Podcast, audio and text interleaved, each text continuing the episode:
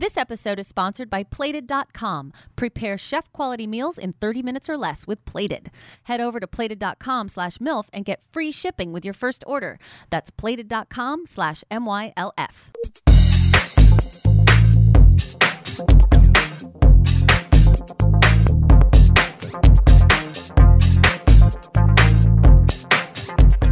Hello and welcome to MILF Talk, Make Your Life Fabulous. I'm Sophie Venable, psychologist, life coach, mother of two, and author of MILF 101.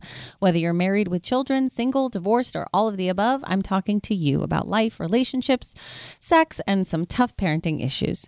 Today, we're talking about the transgender conversation. It seems almost impossible that any child remotely connected to the interweb or a television would not see something about Caitlyn Jenner these days. And some parents don't exactly know how to talk to their kids about this or even really understand it for themselves. So my guest calling in from Washington, D.C. is the perfect person to help us in this area. I'm so honored she's joining the show today. Please welcome the director of the Children, Youth, and Families Program for the Human Rights Campaign Foundation, Ellen Kahn. Yay! Applause. Thank you so much for that applause.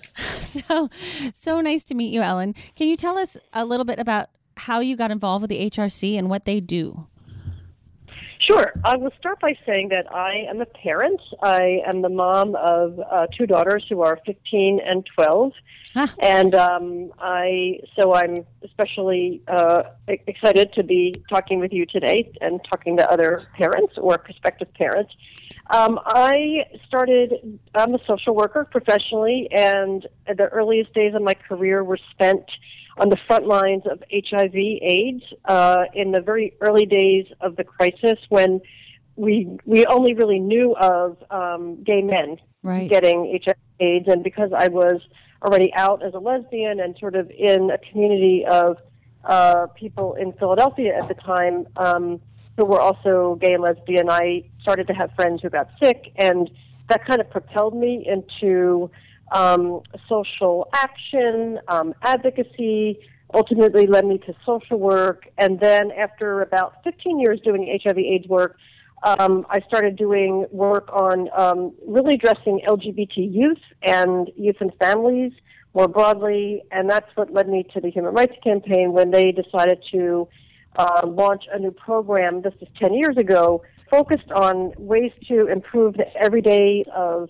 LGBT youth and LGBT parents and their families. So that's a very brief explanation of how I got to where I am. I think that's exciting that program exists. So that's wonderful to know. And when we're done, I'm going to have you let people know how they can find out more about that program.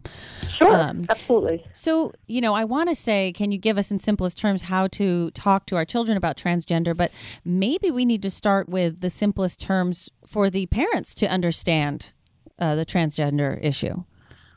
Sure. Okay.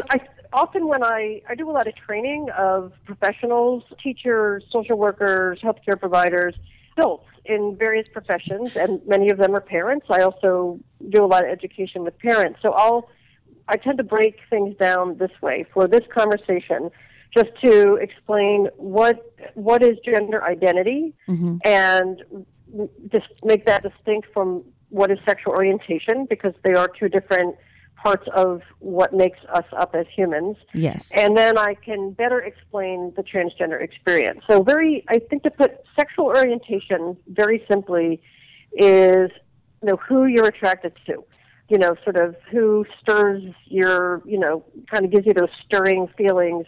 Sometimes you're only attracted to people of the opposite sex. Sometimes you're only attracted to people of the same sex. And sometimes you find yourself attracted to both people the same and opposite mm-hmm. sex, and sometimes that changes over a lifetime. But sexual orientation is, simply, kept in terms of, your kind of romantic, kind of sexual types of attraction. Doesn't always mean you act on them, but it's how you feel. Right. So that's one part of what makes us up as human beings. Gender identity is your innermost sense, really between your ears, in your mind, in your brain, whether you feel male or female, or maybe a little bit in between in some way. And most people, the vast majority of people, have a gender identity that matches the package of genitals they're born with. In other words, most people, if you're born and the doctor says you're a girl, you probably will grow up and feel like a girl and identify as a girl. You might be, you know, a super uber feminine girl. You might be a little tomboyish, but mm-hmm. you will feel and identify as a girl. Most boys who are born boys and the doctor says, oh, it's a boy, most of them will grow up to be, you know, men who identify as male and, you know, it's never a question for them. Right. But there are a certain percentage of people who are assigned sex, you know, it's a boy, it's a girl when they're born, but as they grow up, they do not feel that what's in between their legs matches what's in between their ears. Huh. And that's a very good way to put it. Yeah. Because, you know, when you talk to kids, you know, when we talk to kids, we really think about, like, what's the age and developmental stage of your child? Because uh-huh. These are simple terms that, you know, I think 8, 10, 12-year-olds can really grasp. There's some different ways I might talk to younger kids. But for some people, as they grow up, especially as they reach puberty or just before they reach puberty, there's a very heightened sense that there is a real discord between how they identify, their psychological sense of who they are, which is the gender identity, and the body that's carrying them. And it causes tremendous distress. When someone is in fact transgender, meaning they are, you know, to use an older term, like living in the wrong body, uh-huh. You literally just not feeling like you're in the right skin. There's a lot of distress. And if any of you watched the interview with Caitlyn Jenner, mm-hmm. she reflected back to that distress and that she carried for years and years and years. And that part of it was generational. Part of it was, I think, being a celebrity. Part of it was just that no one really knew that there was any other way than to just carry that pain and that distress. Now we have examples, which we'll talk about today, of children who are 3, 4, 5, 6, 7 years old expressing, articulating in some way that sense of discord between the body they're born in and how they feel between their ears. And, you know, we have more and more understanding of how to be supportive, how to, you know, really understand when we might in fact have a child who is transgender, and then how we might support them in that process. And it's very complicated. So I probably answered several questions with that first one. So I'm going to stop and let you pick back up where you want to be. Yeah, that's okay. Because I think that is that's a huge part of the conversation. It was actually one of my favorite moments in the interview when Diane Sawyer said to him at the time, he said it was okay to refer to him as him in that conversation until he was ready to reveal. She said, "So are you a lesbian?" Yeah. And I loved his response because he went, I don't know. Just like, I don't know. Like, I can't do it. Let me get to where I'm, you know, where I'm going here, and I'll worry about that. And I think that is such a huge part of it for people, is untangling those two pieces. Now, my 15-year-old can explain it to you in very plain and simple terms, because she just doesn't have the same hang-ups that so many, you know, people have. So let me ask you this, and please forgive me if I say anything offensive, because I don't, but I think I'm trying to think in terms of the questions that people have when they're out in the world. Okay. So let's say you meet a woman who is a lesbian and she dresses very manly. Okay. Like, she's got, you know, her tattoos and her short hair, and she's totally comfortable in her skin. Like, that's just like who she is. Right. Yep. But if you ask her, well, do you want to be a man? She may say yes, but she may likely say, no, I just like being a woman, but this is how I want to dress, and this is how I carry myself. I have more masculine energy, or whatever it is. Like, I think that's where people go, well, if I'm a tomboy, do I want to be a boy? Or if my son is dressing in dresses, does that mean he's a cross-dresser, or does that mean he's just, you know, wants to be a girl? Like, I think that the hard thing is that we can't put it into two boxes.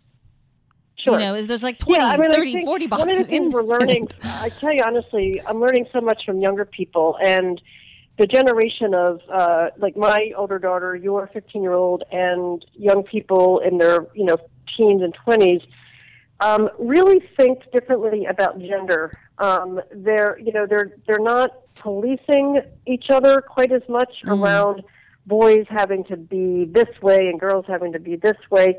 You know, honestly, there's always been more tolerance of girls who are tomboyish. Like, she'll grow out of it. It's no big deal. Mm-hmm. Then we've had tolerance for boys who are more feminine, who might want to wear, you know, pink Converse sneakers or take ballet or play with the dolls. There's such fear about, like, what does that mean about my child or this boy? That, you know, does it mean he's going to be gay, or am I not doing something right as a parent?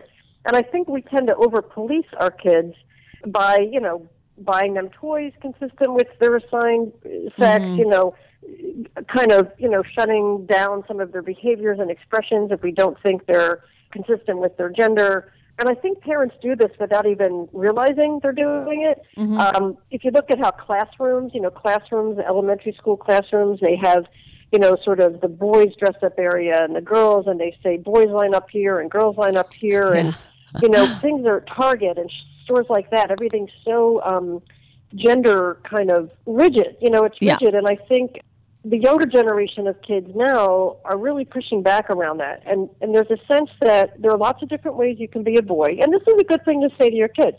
There are lots of different ways to be a boy and lots of different ways to be a girl. Some girls like nail polish and dress up, and some girls like, you know, to go out and play in the mud, and some girls like both. And you just be a girl however you want to be a girl. And that's probably the most affirming message we can give to our kids. I think a lot of parents get a little stuck, maybe more around giving boys that room. I think sometimes we're worried that our sons will get picked on or teased, left out, if they're not, you know, a certain kind of boy. The truth is that, you know, we're probably going to hurt them more if we don't give them room to be who they are. But I think, you know, like I'm lesbian identified. I'm, I guess, boyish, you might say. I've never felt like I was, you know, not, I mean, I've always felt comfortable in my body. I like being a woman who is more, you know, traditionally masculine in her presentation. It suits me. And I'm happy to say that, you know, there's quite a dating pool out there for me. There are a lot of women who like, you know, who are attracted to women like me. Like they like women with, you know, sort of a little, you know, like the Ellen DeGeneres. You know, I am convinced that, you know, 90% of the women who go to her shows who are heterosexual or have always been heterosexual would probably be happy to make out with Ellen DeGeneres. Yeah, they kind of dig her. Yeah. You know, it's an example, you know, it's an example of how you can really think outside of boxes. And I should mention gender expression, which is another component of who we are, is literally like how we present ourselves. So if I'm female and identify as female, and I tend to wear, you know, more tailored clothes, and I have short, sort of spiky hair, and, you know, I'm a jock, and I don't wear makeup. And then there are women whose gender expression is more traditionally feminine, like, you know, styled hair and makeup and jewelry and dresses. And there's a whole range of ways we can express our gender within, you know, the sex that we are. So I love that makes sense. I mean, it's just, I think, you know, there are a lot of young people who are identifying as gender ambiguous or gender queer or gender fluid. Our kids, I guarantee you, they're going to have a whole different vocabulary than we have right now. Yeah. I love to cook, but finding time is so difficult, especially with the shopping. That's why I'm so excited about Plated. Plated is for people who love cooking fresh, exciting new dishes, but don't have time to find all the perfect ingredients. Here's how it works. Go to Plated.com/MYLF and choose from amazing chef-designed recipes and new selections every week. Next, the culinary pros at Plated lovingly fill a refrigerated box with just the perfect pre-portioned ingredients for your dinner. Nothing is wasted. It's so cool. My daughters fell in love with the process because the instructions are so clear. My 15-year-old prepared an entire meal herself. And then the next night, my 11-year-old made the steak Caesar lettuce cups. And they were delicious. And it was so much fun. They're like, Mom, we want to do this every week. It's just the best because we're getting to actually enjoy cooking together. And we know that it's going to be successful. That's the cool thing, is you're completely set up for success in this process. You're not going to like cook something and have it turn out wrong. So you cannot make a mistake. It is so easy. It's so cool. So if you're not home for your delivery, don't worry. Your Plated box keeps everything fresh until midnight on the day that it arrives, even on warm days. You can prepare chef-quality meals in 30 minutes or less with Plated. Hurry over to Plated.com/MILF now and get free shipping with your first order. Once again, that's Plated.com/MYLF. Well, when I was 8 years old, I actually met my first transgender male. He was a friend of my mom's, and he would come over, and my mom was a nurse. And so she would help him with his shots, you know. Mm-hmm. And, you know, I was kind of like wondering what this person was doing here and what my mom was helping him with. And she said, well, he was actually born a girl and never felt comfortable in his body, felt like he was supposed to be a male. So now he's taking hormones and becoming a male. He's a male and lives his life that way. And I was like, oh, okay. I mean, it was really as simple as that. And there was nothing about that I didn't understand. Now, of course, being the, you know, therapist at 8 years old, I'm thinking, but wait a minute, that means he has a vagina. And how is he going to find love?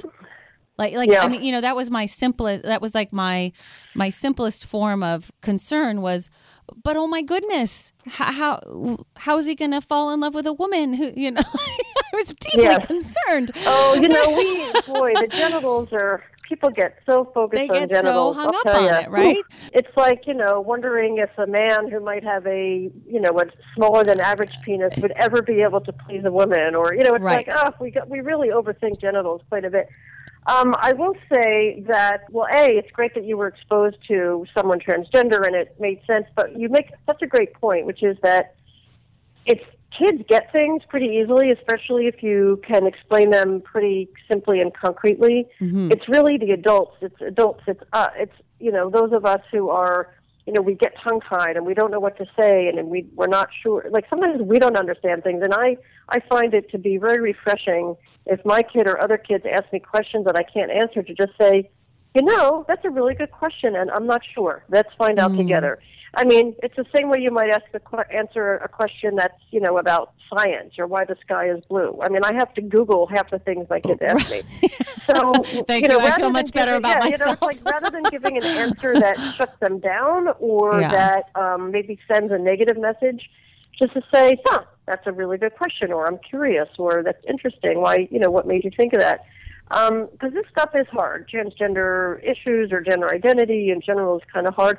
The one, in terms of, you know, just to speak a little bit more to what you mentioned about this transgender man, one of the things that's really amazing about our ability now to support younger kids who are expressing what we think is like this gender dysphoria. This is like the clinical term for people who really have that level of distress I was talking about, mm-hmm. and really are, like, I have a friend right now who has a son, assigned male at birth. He's 5 or 6 years old, and he's been insisting for the last year that he's a girl. Now, this is a fairly classic way to categorize kids who have gender dysphoria and might in fact need to transition at some point. It's what we say is persistent, insistent, and consistent. Expressions that they are a different gender than they were assigned. Persistent, you know, not a boy who, consistent. You know, enjoys playing with dolls, you know, or the girl who's climbing trees. But if it's the boy who says, "I'm a girl. When is my penis going to go away? I'm a girl," and is insistent, consistent, persistent, or the girl who says, you know, if I, you know, I'm the girl assigned, you know, who says, you know, I'm a boy. I know I'm a boy. I feel like a boy, who pulls dresses off, who can't stand to be in girls' clothes, and who at the first sight of breast buds starts to hide in her room. Like, you're talking about, I mean, that's what we're talking about. Major distress. A clinical assessment that this is gender dysphoria. Again, relatively small percentage of kids, but if you have a child like this or know a child in your neighborhood or in your family who has this kind of presentation, there are lots of resources online and lots of ways to get support and advice and to try to keep these kids feeling healthy and safe until enough time passes to really assess what their needs are. Okay, so I'm going to ask you a touchy question here. I would imagine that you have families come to you or to, to people that you help reach out that are dealing with a religious conflict. Mm-hmm. And trying to frame this in some sort of compassionate way within the scope of their religion, right? Because again, and my guess is that some of that has to do with tying it to sexual preference as opposed to really understanding the difference between that and gender identity. So yeah. Can you give people some kind of vocabulary around this that might help them speak of it in a non-aggressive manner or non-doomed manner? Yeah, I mean, that's a really tough one. I think that...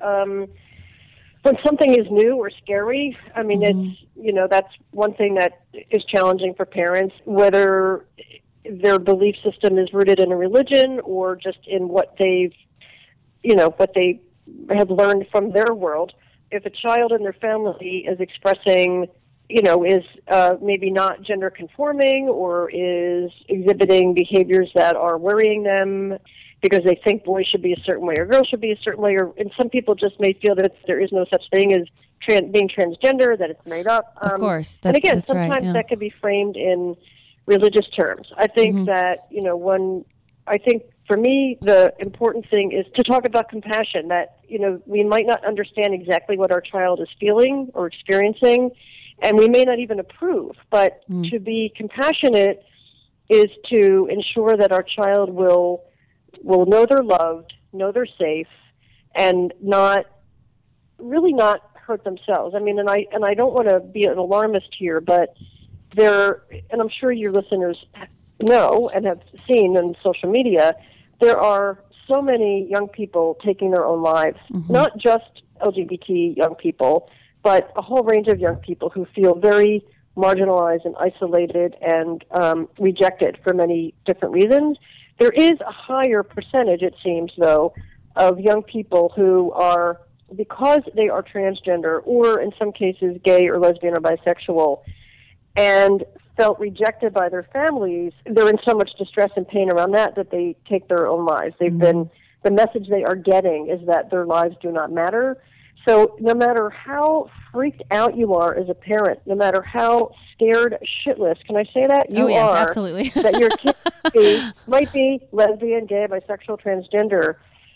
Literally everything you say to your child, every word you choose, could be a life or death difference. So to say, I don't understand this, but I love you, or, God doesn't make mistakes and we're going to get through this together, or, maintaining compassion, even when your gut is wrenched. And I think that, again, keeping in mind that our kids are incredibly vulnerable if they get negative messages from their parents, from a minister, a rabbi, a cleric, anybody who they see as an authority figure that says they are not okay, that is incredibly harmful. Incredibly harmful. Yeah. And I think that's a beautiful takeaway from all of this is that no matter what your child is going through, you don't have to understand it to be compassionate. You can just love them and let them know that their heart is important to you, that they matter. Like you said, with any issue, whether it's LGBT or anything.